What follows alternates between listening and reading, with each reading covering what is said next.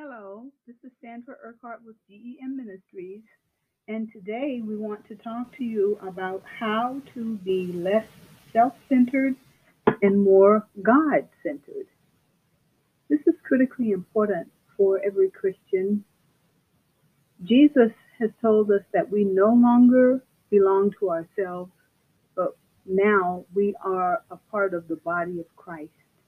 Therefore, we cannot continue to look at life and situations through the lens of our own understanding, but we now look at life and situations through the lens of what Jesus has taught us and what the Bible teaches us. So we have how to be less self centered and more God centered. Day one, Know, God's way is better than my way.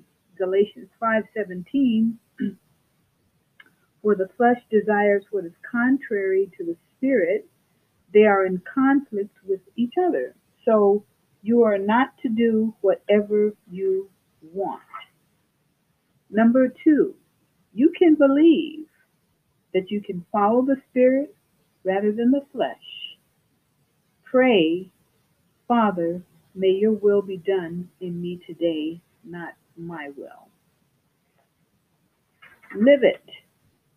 Ephesians 6:10 teaches us, finally, my brethren, be strong in the Lord and in his mighty power. Pray. Father, today I will be strong in your mighty power. Before I speak or do things, I will ask number one, is this God's plan or my plan? Number two, will this honor God or am I doing or saying what I think is best?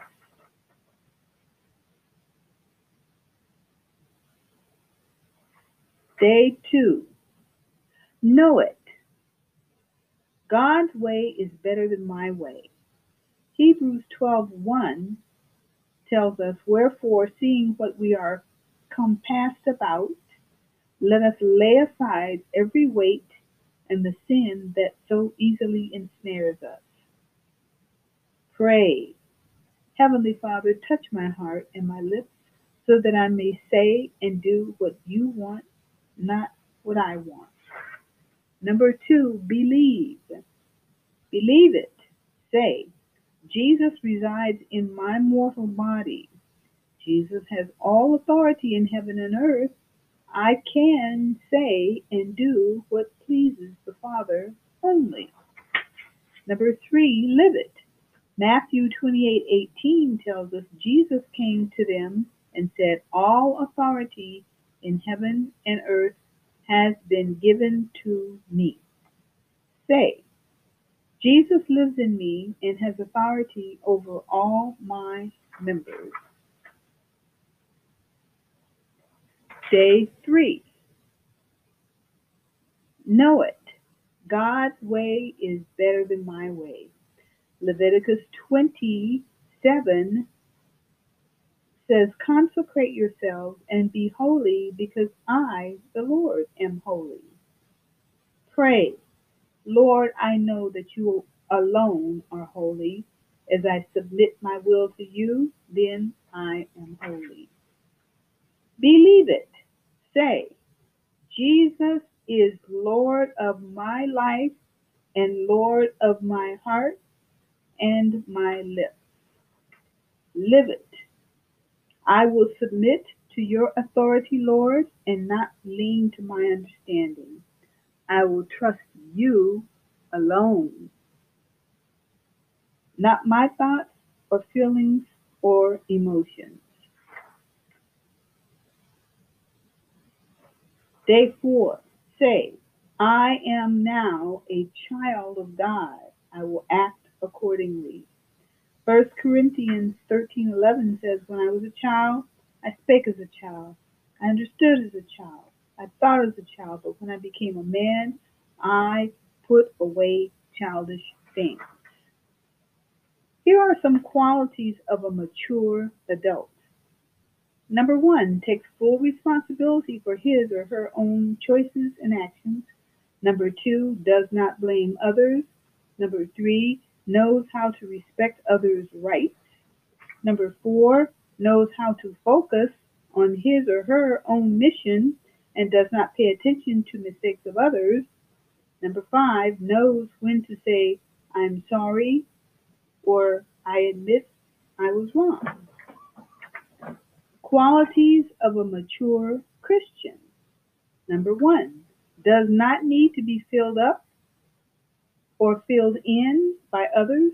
They only need the infilling of the whole of the Holy Spirit. Number two, does not need does not need acceptance or approval of humans. Number three, knows that he or she is loved and accepted by God. Number four, knows he or she is anointed and appointed by God Almighty, not human. Know that their worth comes, number five, know that their worth comes from God, not from human. Number six, knows how to hear from God, not from human. Number seven, knows that God can speak through others at times. Number eight, can discern by the Holy Spirit when it is God speaking and when it is human speaking. Number nine, is not constantly seeking attention from humans, but has a close relationship with God that cannot be replaced by humans. I will not lean to my understanding, but in all my ways I will acknowledge God alone, for he directs my path. I don't.